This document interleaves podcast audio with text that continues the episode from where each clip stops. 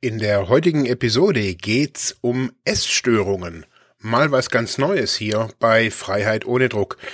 Genauer gesagt geht's um die Binge-Eating-Störung und wir haben eine Expertin eingeladen.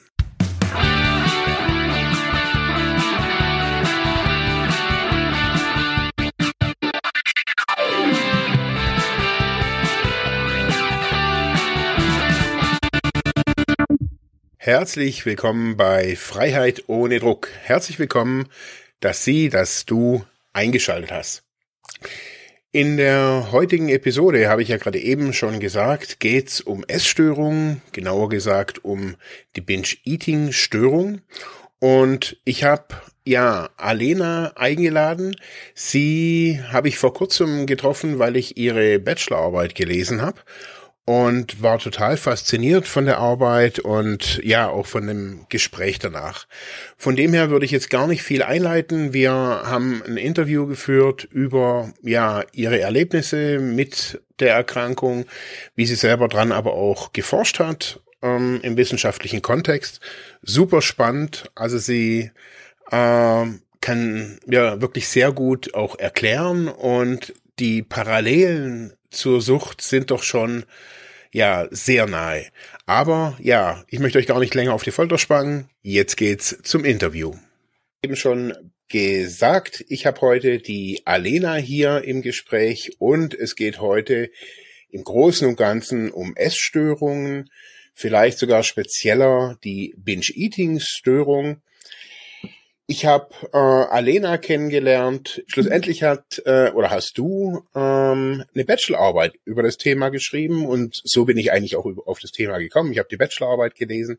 Ja, ich war total begeistert von von dem Thema, ähm, weil ich das so eigentlich gar nicht so wirklich auf dem Schirm hatte. Ähm, vielleicht magst du ein bisschen kurz was zu dir erzählen, wer du bist. Du arbeitest ja auch in der in der Suchthilfe. Ähm, hm.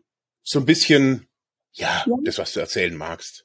Ja, sehr gern. Also ich bin Alena, ich bin 33 Jahre alt und ähm, lebe in Sachsen, ähm, in der schönen sächsischen Schweiz und ähm, arbeite in, in Dresden als Suchtberaterin. Und ich habe ähm, ja mit 29 ähm, an der Diploma nochmal ein Studium angefangen ähm, zur Sozialpädagogin, Sozialarbeiterin. Genau, und freue mich, dass ich heute in der Suchthilfe tätig sein kann.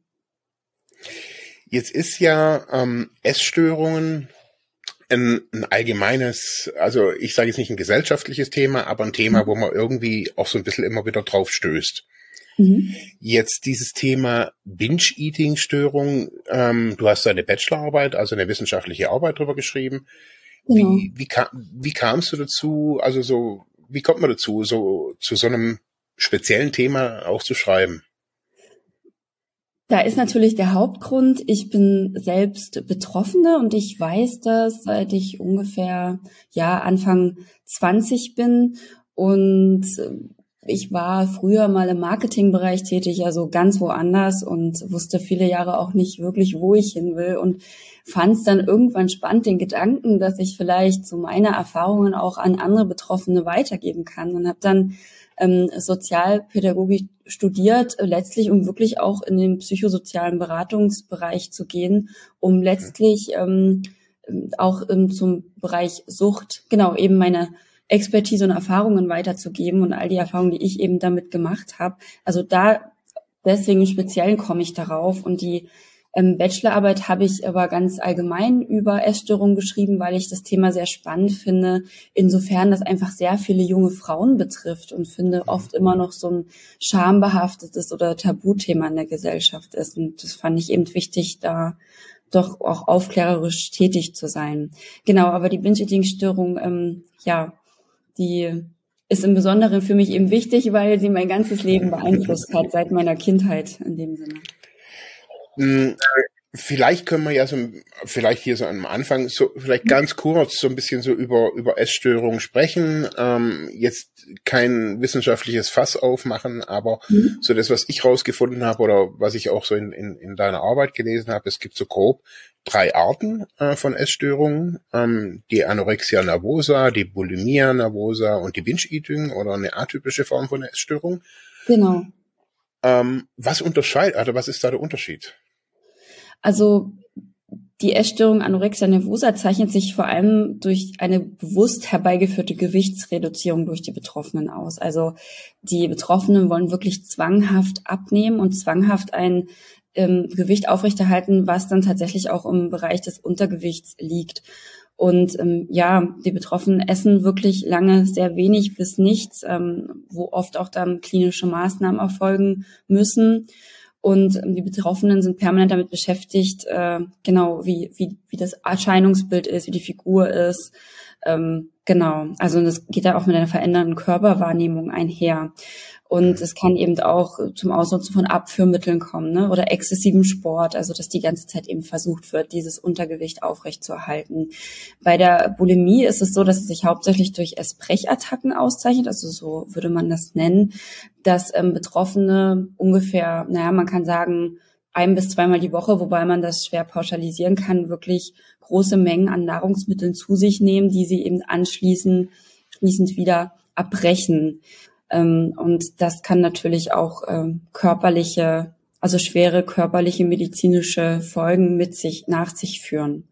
Mhm. Und bei der Binge-Eating-Störung ist es so, die ähnelt sich oder die ähnelt sich insofern ähm, der Bulimien nervosa, weil die Betroffenen auch sogenannte Binge-Eating-Episoden haben, wo sie in einem kurzen Zeitraum unglaublich viele ähm, Kalorien zu sich nehmen, aber dann eben keine gegenregulatorischen Maßnahmen erfolgen. Also es ist dann nicht so, dass sie um, ähm, das abbrechen. Es kann aber sein, dass danach auch exzessiver Sport äh, folgt oder so, aber eben das sind nicht diese klassischen Essbrechattacken, sondern nur Essattacken. Also so könnte man es jetzt mal ganz grob unterscheiden. Aber gibt natürlich noch viel mehr Kriterien, aber es soll ja um einen Gesamtüberblick gehen. Mhm. Okay. Ähm das ist ja ähm, ist eine ist eine psychische Krankheit, oder? Oder hat es oder un, unter was? Also wie, wie wird wie wird es klassifiziert? Ist es ist ja keine nach körperliche dem, an sich? Ja, nach dem ICD-10 ist es sozusagen eine sogenannte Verhaltensstörung und wird mhm. ja auch ähm, psychotherapeutisch dann behandelt. Genau. Aha. Okay. Ähm, jetzt vielleicht mal so speziell auf dieses Binge-Eating, weil du ja da Betroffene bist. Wie wie äußert sich das? Was, was, also du sagst, okay, das sind kurzzeitige Essattacken, ähm, mhm. also ja, das ist. ist wie kann man sich das so vorstellen? Ja, das ist eine, äh, eine gute Frage, ähm, weil ich es auch immer ganz wichtig finde, die Kriterien da ein bisschen klar zu ziehen, weil es gibt ja, also ich will mal kurz so ein bisschen den Bogen spannen. Ähm, gibt ja viele, die sagen, oh, ich habe heute so viel gegessen, ich hatte eine richtige Essattacke oder so, ne? Und dann könnte man ja mhm. sofort sagen, oh, ist eine Binge-Eating-Störung. Das ist aber sehr gefährlich, weil bei einer Binge-Eating-Störung müssen noch mehr Kriterien übereinkommen. Also es ist nicht so, dass man mal eine Pizza oder eine Tafel Schokolade zu viel isst, sondern es sind ähm, tatsächlich regelmäßige Binge-Eating-Episoden, circa ein bis zweimal die Woche, wo viele Kalorien in kurzem Zeitraum verzehrt werden und danach einfach unglaublich große Scham- und Schuldgefühle bestehen.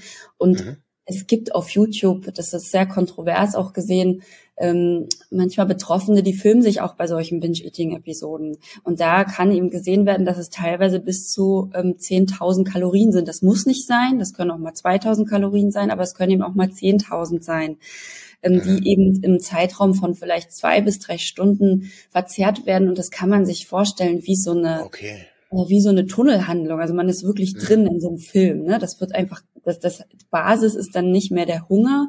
Und was ich auch wichtig finde zu sagen, dass es in der Regel auch Junkfood ist. Ne? Also es ist jetzt nicht so, dass man dann ähm, ganz viele Äpfel isst oder ganz viel gesunde Sachen, ja, sondern der Körper holt sich dann oft was zurück, ähm, was man länger nicht gegessen hat. Das sind dann eben sehr nahrhafte Sachen, viel Zucker, viel Fett, ne? Eben, ja, du weißt ja, worunter ah, Junkfood yes. so fällt. Genau. Mhm. Und, okay, ähm, also du, ganz kurz, also dadurch, dass ich eigentlich diese Episoden des Hungerns habe, mir ja. extrem viel fehlt, also Mineralstoffe, Vitamine, was auch immer, kommt das dann auf einmal durch diese Extremattacke quasi zum als Symptom hervor. Ja, das ist ähm, wissenschaftlich betrachtet ein Grund, den man herausgefunden hat, aber einer von vielen. Also es, man hat mhm. eben herausgefunden, dass wenn man ja, dem Körper über lange Zeit durch Diäten etwas verwehrt, dass eben diese Heißhungerattacken oft genau deswegen zuschlagen, weil man eben dem Körper das verwehrt. Und ich sag mal, in, im Genesungsprozess ist es dann auch wichtig, bei Binge-Eating-Betroffenen, dass sie lernen, sich ähm, wichtige, äh, wichtige Nährstoffe regelmäßig zu holen und nicht mehr in diesen Diätkreislauf zu kommen. Mhm. Ne? Also oft, man hat tatsächlich herausgefunden, dass oft Menschen, die schon in der Kindheit begonnen haben mit Diäten, eher prädestiniert dafür sind, diese Störung auszubilden, weil eben das Gehirn dann gelernt hat, ah, ich muss jetzt wirklich im kurzen Zeitraum mir das alles wiederholen. Aber das ist eben nur ein, ähm, ne, das kann nur ein Grund sein. Es ist ja immer, wie sagt man, multifaktorell bedingt. Es gibt ja. auch noch andere Gründe, dass man das Ursachen für Essstörungen, sag ich mal. Aber was noch ein Punkt, der ist mir sehr wichtig.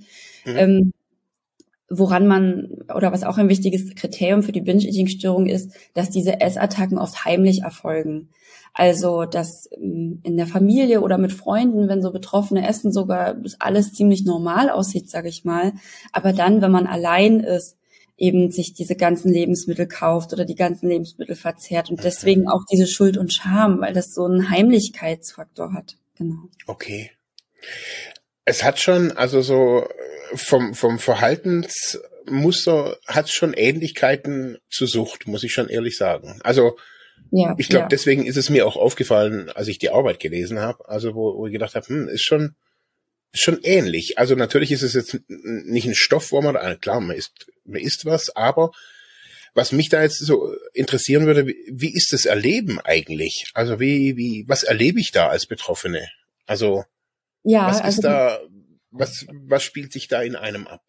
Ja, genau das, was du sagst, finde ich ganz, ganz wichtig. Also eine Binge-Eating-Störung wird ja nicht klassischerweise unter den Suchtstörungen gehandelt, sagen wir es mal so. Ja. Aber es heißt ja auch Esssucht im Volksmund. Mhm. Genau so habe ich das erlebt. Also es, mhm. man nennt es auch ähm, ne, im Englischen sogenannte Cravings, die man hat als Binge-Eating-Betroffene. Ja. Also wirklich ein immenser Suchtdruck ähm, wirklich tunnelartig dann sich alles Mögliche da, ich, ich nenne es jetzt wirklich mal reinzuziehen und ähm, das zu mhm. essen. Und das äh, hatte ich eben schon seit der Kindheit an. Und äh, ich gibt so eine kleine Anekdote, ähm, um das mal mehr zu veranschaulichen. Ich war, glaube ich, in der Grundschule. Es müsste dritte, vierte Klasse gewesen sein.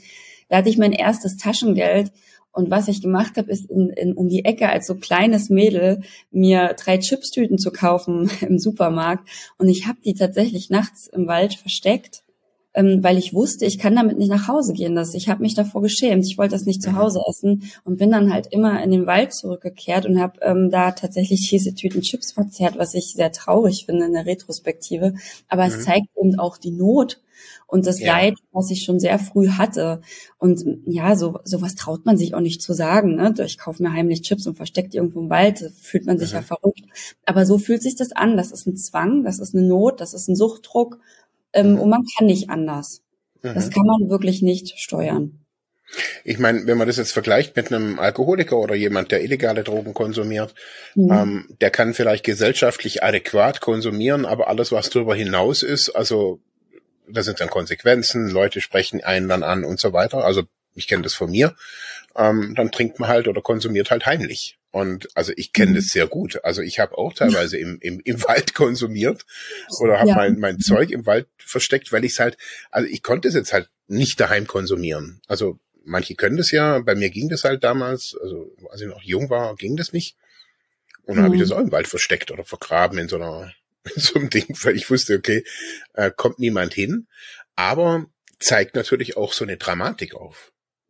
Genau, und eben die Ähnlichkeit, wie du sagst, auch zu anderen Süchten, ne? so dass ja. ich ähm, selbst da auch gar nicht tatsächlich so große Unterschiede empfinde. Und ähm, ja, wir wissen ja alle, wie das gesellschaftliche Bild auch immer noch ist, wie Frauen aussehen sollten, ne, junge Frauen aussehen sollten. Also es betrifft jetzt sicherlich auch Männer, aber ich spreche jetzt einfach mal für Frauen, weil ich jetzt eben selbst ja. eine bin. Ähm, ja, dass es da so ein Schönheitsideal gibt und eben Essen auch mit Scham verbunden ist. Und mhm. deswegen da nicht anders ist, finde ich, als bei anderen Drogen, dass es eben total schwer ist, sich zu outen und zu sagen, ja, ich esse einfach manchmal 8000 Kalorien, ich renne in den Supermarkt und kaufe mir wie so eine verrückte ähm, fünf Tüten da, davon und fünf Tafeln davon, ne? Das mhm. ist ja auch ein großer Scham behaftet. Und es ist eben so, dass viele Betroffene, also auch übergewichtig sind. Das muss aber nicht sein. Ähm, mhm. Ich ähm, war auch lange übergewichtig, also und deswegen ist es dann mal noch schwerer, das zu sagen. Das ist einfach ein, ein großem ja. Stigma verbunden. Ne? Klar. Ja. Also ich denke, dass an sich äh, alle psychischen Beeinträchtigungen extrem mit einem mit einem Stigma oder halt auch mit einem, also in der Fachsprache heißt es immer Labeling, also dass man sich oft mal selbst so bezeichnet, äh, ist das eine, aber dass man dann halt auch schwierig in der Öffentlichkeit angesehen wird. Ja, genau, genau. Mhm. Und ähm, was mir auch noch so zu der Ähnlichkeit zu anderen Süchten auffällt, ist dieses, ich, ich weiß noch, ich bestimmt, bis ich Mitte 20 war und mich dann wirklich mit der Genesung befasst habe oder überhaupt mit der mit dem Erkrankungsbild erstmal befasst habe, da habe ich auch immer gesagt, ich hatte so die Essattacken circa dreimal die Woche und ich habe immer mhm. gesagt, ab morgen wird alles anders.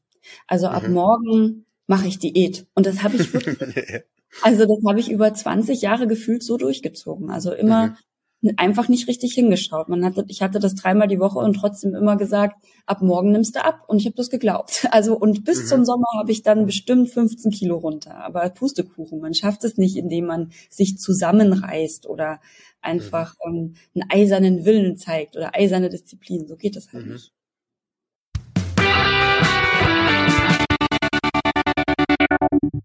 Hey Leute, eine kurze Info zwischendurch. Wir wollen, dass unser Podcast werbefrei bleibt und daher haben wir eine kleine Spendenseite eingerichtet bei Better Place. In den Show Notes ist der Link. Klickt doch da drauf und lasst uns eine kleine Spende da. Danke und jetzt geht's weiter.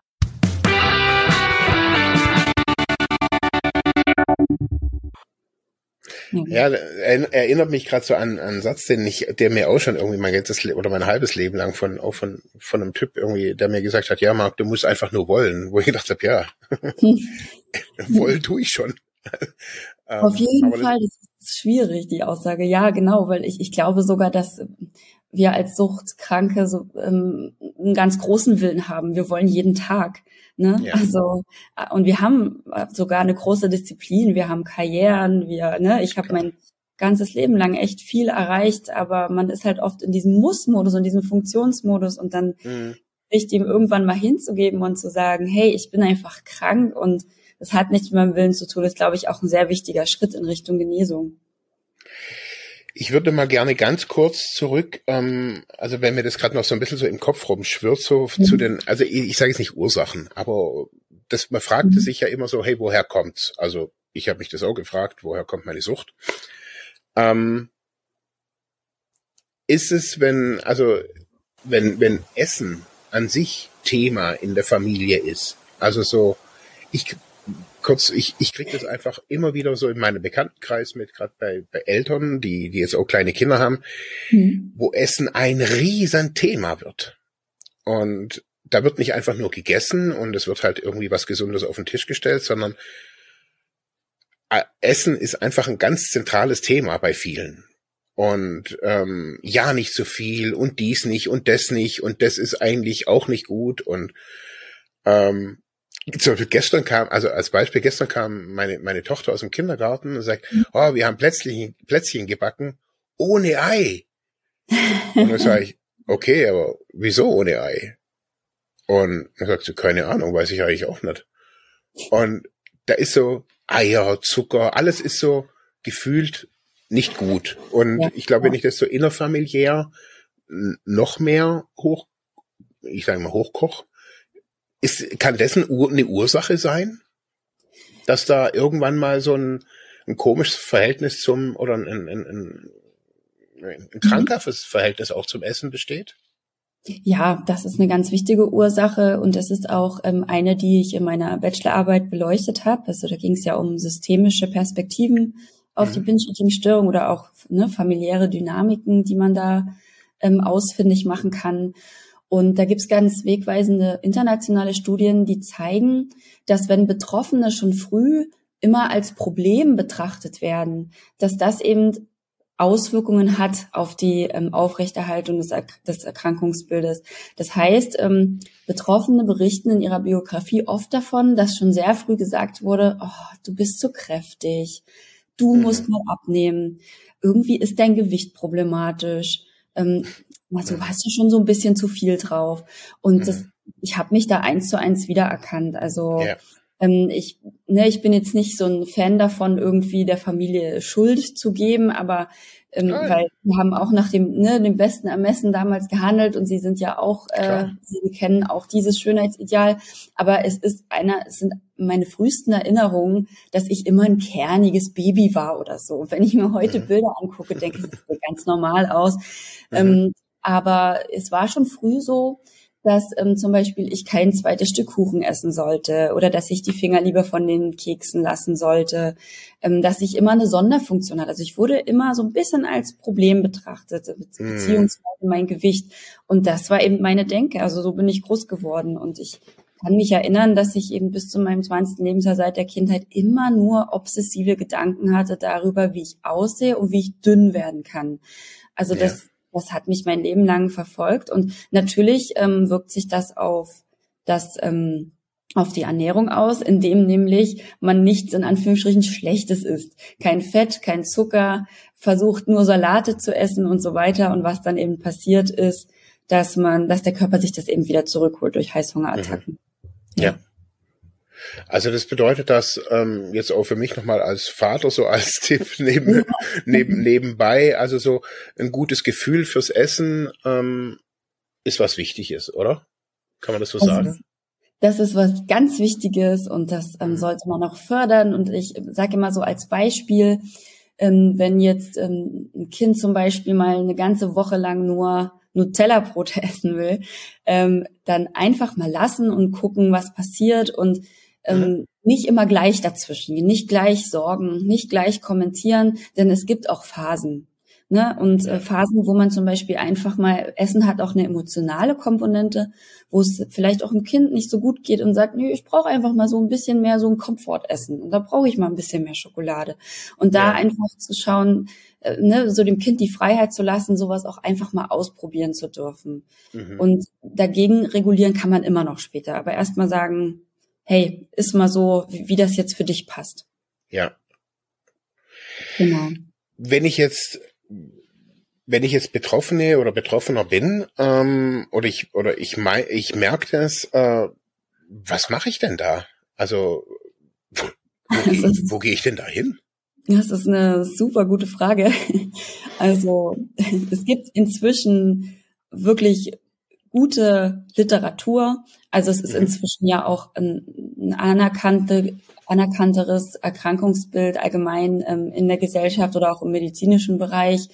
Ähm, mir hat damals zum Beispiel das Buch von Olivia Wollinger sehr, sehr geholfen, ähm, Essattacken AD oder von Janine Roth aus den USA, ähm, Essen als Ersatz. Also das sind alles so Einsteigliteratur oder ähm, Werke, die man mal lesen kann, um das grundsätzlich erstmal zu verstehen Mhm. Und ansonsten ähm, empfehle ich natürlich immer den Weg der ähm, Psychotherapie, um wirklich sich mit diesen Mustern auch ähm, mal auseinanderzusetzen. Mhm. Ähm, wobei es da nicht besonders viele ExpertInnen gibt oder Kliniken, die sich darauf spezialisieren. Also da müsste man einfach mal genau recherchieren. Das ist bestimmt auch eine Glücksfrage, inwiefern sich dann ähm, Therapeutin damit auskennt. Aber es gibt inzwischen wirklich gute Kliniken und hm. ja, eben auch Experten auf dem Gebiet. Zählt es dann eher also in den Bereich der Psychosomatik, ähm, wenn es um Therapie geht nachher?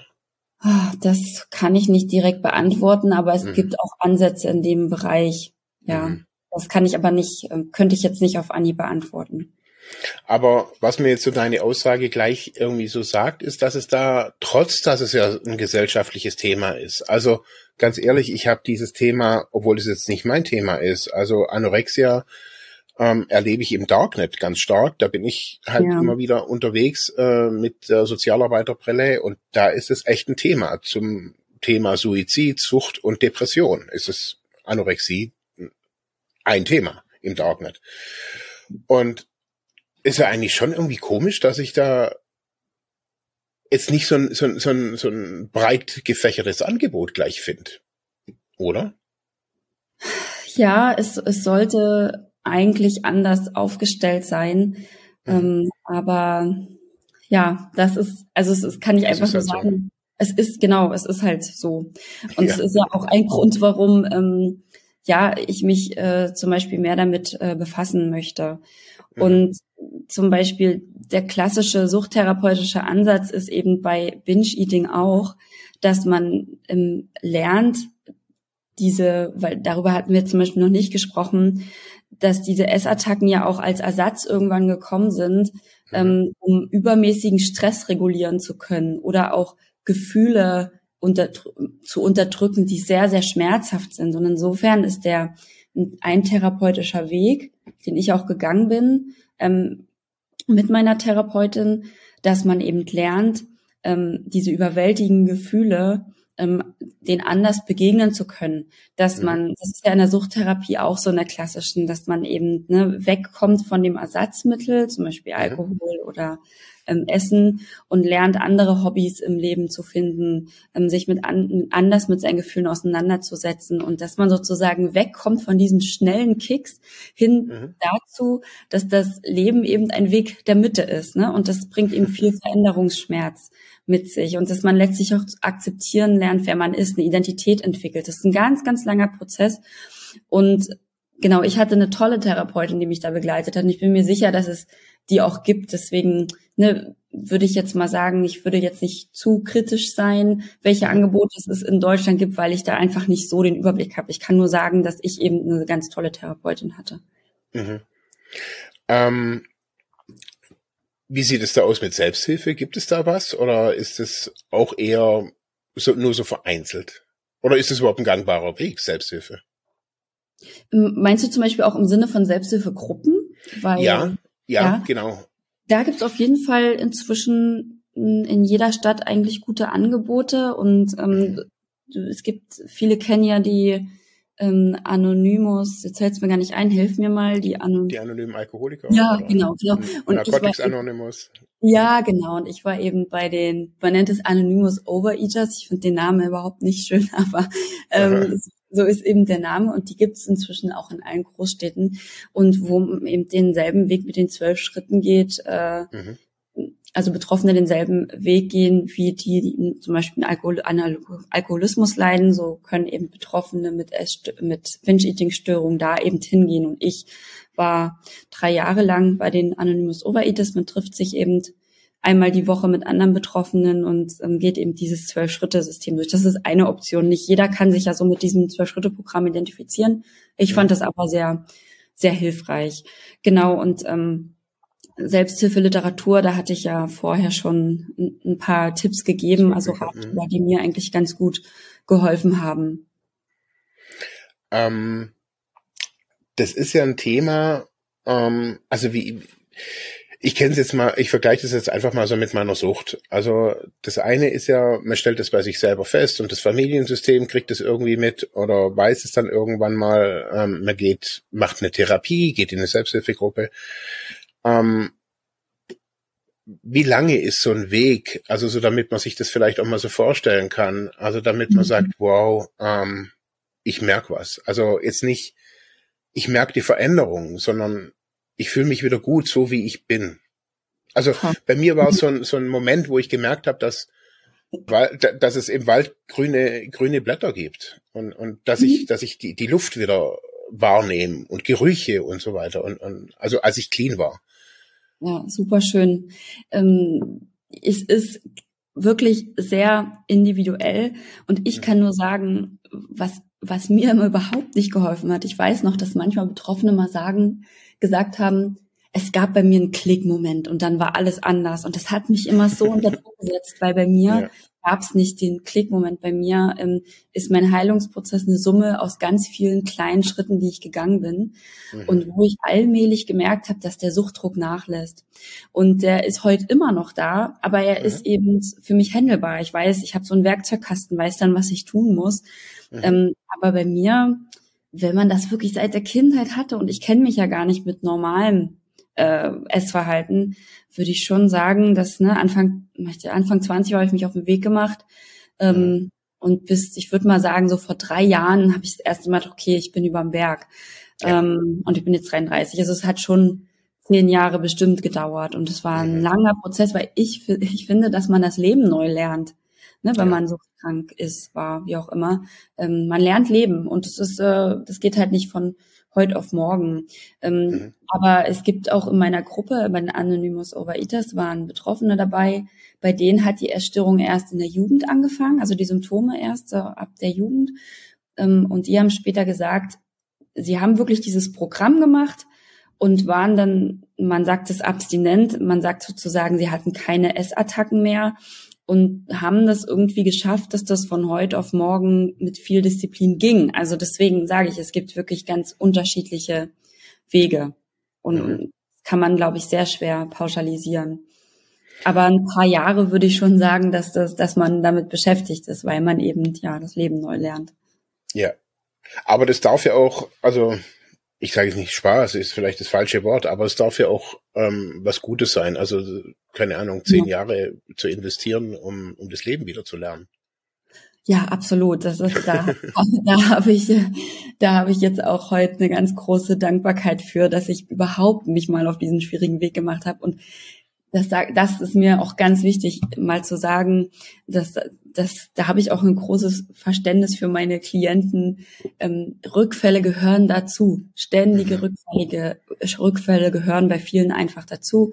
Und ich hatte wahnsinnig viele Rückfälle und dachte manchmal, ich gebe auf. Aber mir ist es so wichtig zu sagen, niemals aufgeben. Also einfach mhm. nicht aufgeben. Und irgendwann kommt der Tag, wie du es gesagt hast mit den grünen Blättern, so war das bei mir auch, wo auf einmal dieser Suchtdruck einfach weniger war. Ich konnte ihn besser handeln und das war bei mir kein Klick, sondern ich wusste, ich bin aufgewacht und wusste, ich kann mir selbst auf die Schulter klopfen, weil ich einfach über viele Jahre dran geblieben bin und weil mein Körper, äh, mein, mein, mein Gehirn, so sagt man das ja oft, so neue neuronale Autobahnen gebildet hat. Also nicht mehr nur auf der einen Autobahn gefahren ist, sondern ich habe halt gekämpft, dass es da neue, dass neue Wege kommen und das ist halt schwierig, es ist kein einfacher Weg.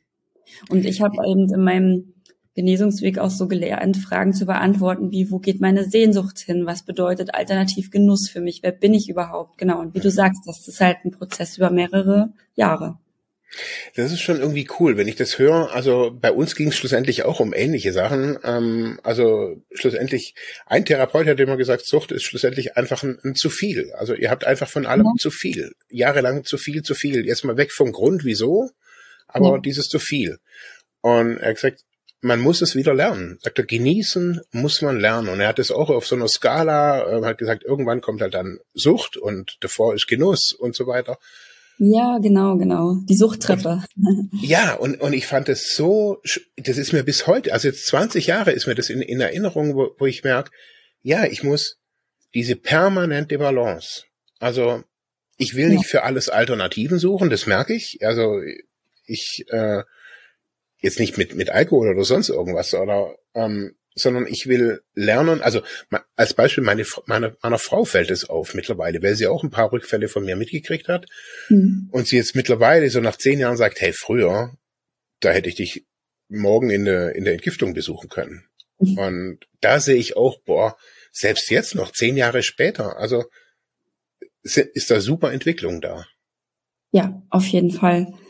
Auf jeden Fall. Und das ist auch, ne, wie du sagst, ganz wichtig, dass man ähm, Freunde hat, dass man Familie hat, die oder zumindest ein paar Freunde oder ein paar Personen aus der Familie, die ähm, einem auch damit viel Verständnis begegnen mhm. und die dann auch nicht, das finde ich auch sehr wichtig, nicht immer gleich ganz große Angst haben oder Sorgen, wenn es eben mal zu einem Rückfall kommt. Ja. ja also, also, auch, äh, auch ähnlich wie, auch ähnlich wie, wie bei der Sucht, dass man einfach einen, einen, einen guten Zuhörer oder eine Zuhörerin hat. Genau, richtig. Mhm.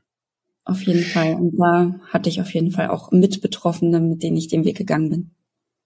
Wie siehst du das vielleicht das mal so als eine Abschli vielleicht einen abschließenden Bereich? Ähm, wie mhm. siehst du das mit auch solchen Doppeldiagnosen? Also man sieht es ja, das habe ich schon gesehen in, in meiner Zeit äh, vor 20 Jahren, dass da viele junge Frauen eben diesen drogenabhängig hatten, aber auch ähm, eine massive Essstörung. Mhm. Ähm, woran arbeite ich da? Also vielleicht so aus Erfahrung. Also arbeite ich da an der Sucht, arbeite ich an der Essstörung, weil eigentlich arbeite ich ja immer mit diesen Emotionen in, in, in mir, oder? Ja, das auf jeden Fall, aber es ist, glaube ich, trotzdem ein sehr interessantes ähm, Forschungsgebiet, was wichtig sein wird, auch für Betroffene für Essstörungen, weil man zum Beispiel festgestellt hat, dass ich kenne gerade nicht mehr die genaue Zahl, aber ein Großteil der Betroffenen von Essstörungen hat auch zum Beispiel eine ADHS-Diagnose. Ja. Und ähm, tatsächlich bin ich auch gerade dabei, ähm, mich diagnostizieren zu lassen, weil die Vermutung auch schon lange im Raum steht. Und was das bedeutet, ist ja zum Beispiel, dass ADHS-Betroffene eine ganz andere Wahrnehmung haben. Also mhm. zum Beispiel ein konstantes Gefühl der Leere oder Lustlosigkeit, was andere einfach nicht so kennen, die das nicht haben. Mhm. Und das kann natürlich sein, also für mich macht das total Sinn, ähm, dass ich dieses Gefühl der Leere auch irgendwie mit Sucht kompensiert ha habe. Ähm, mhm. Weil ADHS zum Beispiel auch mit Dopaminmangel einhergeht. Und Dopamin holt man sich zurück durch schnelle Kicks. Also mir, mir, leuchtet das total ein, dass das, mhm. ähm, dass da eine Doppeldiagnose vorhanden ist. Und ich glaube, wenn man da zum Beispiel eine ordentliche Medikation hat, die gewisse Symptome wegnehmen ähm, oder gewisse Symptome abmildern, dass das eben auch die Symptome der Sucht abmildern kann. Also da, da gibt es, glaube ich, super wichtige Zusammenhänge. Und deswegen finde ich das ganz wichtig, dass man ähm, beides ähm, im Genesungsprozess fokussiert, aber gibt es inzwischen auch wirklich äh, tolle Kliniken dafür, also die sich ja auch ähm, Doppeldiagnosen widmen und bei Essstörungen Doppeldiagnosen wirklich sehr oft vorhanden. Genau. Klasse. Ja. Ähm, wir sind schon am Ende ähm, der heutigen ja, Episode angelangt. Ähm, mhm. Gibt's von deiner Seite noch irgendwie vielleicht so ein, so ein Fazit auch für unsere Hörerinnen und Hörer ähm, oder eine Botschaft, was du, was du da irgendwie Bezug, bezüglich der, der Binge-Eating-Störung vielleicht noch mitgeben möchtest? Ja, also eigentlich, was ich vorhin schon gesagt habe, ähm, niemals aufzugeben und Rückfälle als Teil des Prozesses zu begreifen. Also wie oft ich nach einer weiteren Essattacke, nachdem ich schon alles über die Erkrankung wusste, nachdem ich schon Jahre über Sucht gelesen hatte und dann bin ich trotzdem wieder nach einer Essattacke, habe ich mit so viel Scham und Schuldgefühlen im Bett gelegen, konnte den Tag nicht gestalten, dachte, ich bin wieder am Punkt Null, dass dem eben nicht so ist. Man ist nicht am Punkt Null. Man kann auch aus diesem Rückfall wieder lernen, kann wieder aufstehen und Schritt für Schritt, man bekommt das gar nicht mit, aber das Unterbewusstsein dankt einem trotzdem, wenn man immer wieder den Weg geht. Und irgendwann ne, wacht man eben auf und sieht dann das grüne Blatt oder riecht wieder die Blume im Wald, wie du schon vorhin gesagt hast. Aber niemals aufgeben, das ist mir wichtig, das zu sagen. Super, super, vielen, vielen Dank. Ja, ähm, ja Alena, ich danke dir nochmal irgendwie für, für den heutigen Termin, ähm, dass du so, für, danke für deine Offenheit über das ähm, wirklich super spannende Thema zu sprechen. Ich habe jetzt wirklich eine, eine Dreiviertelstunde nur dazugelernt. Ähm, für alle anderen, die da draußen sind, wenn ihr Fragen habt oder Kommentare zur Episode, schreibt die gerne auf unserem Blog oder in, auf Instagram, auf Facebook, da wo wir halt sind. Bewertet auch gerne unseren Podcast und ja, mit diesen Worten äh, sage ich Tschüss und bis nächste Woche. Ciao. Tschüss.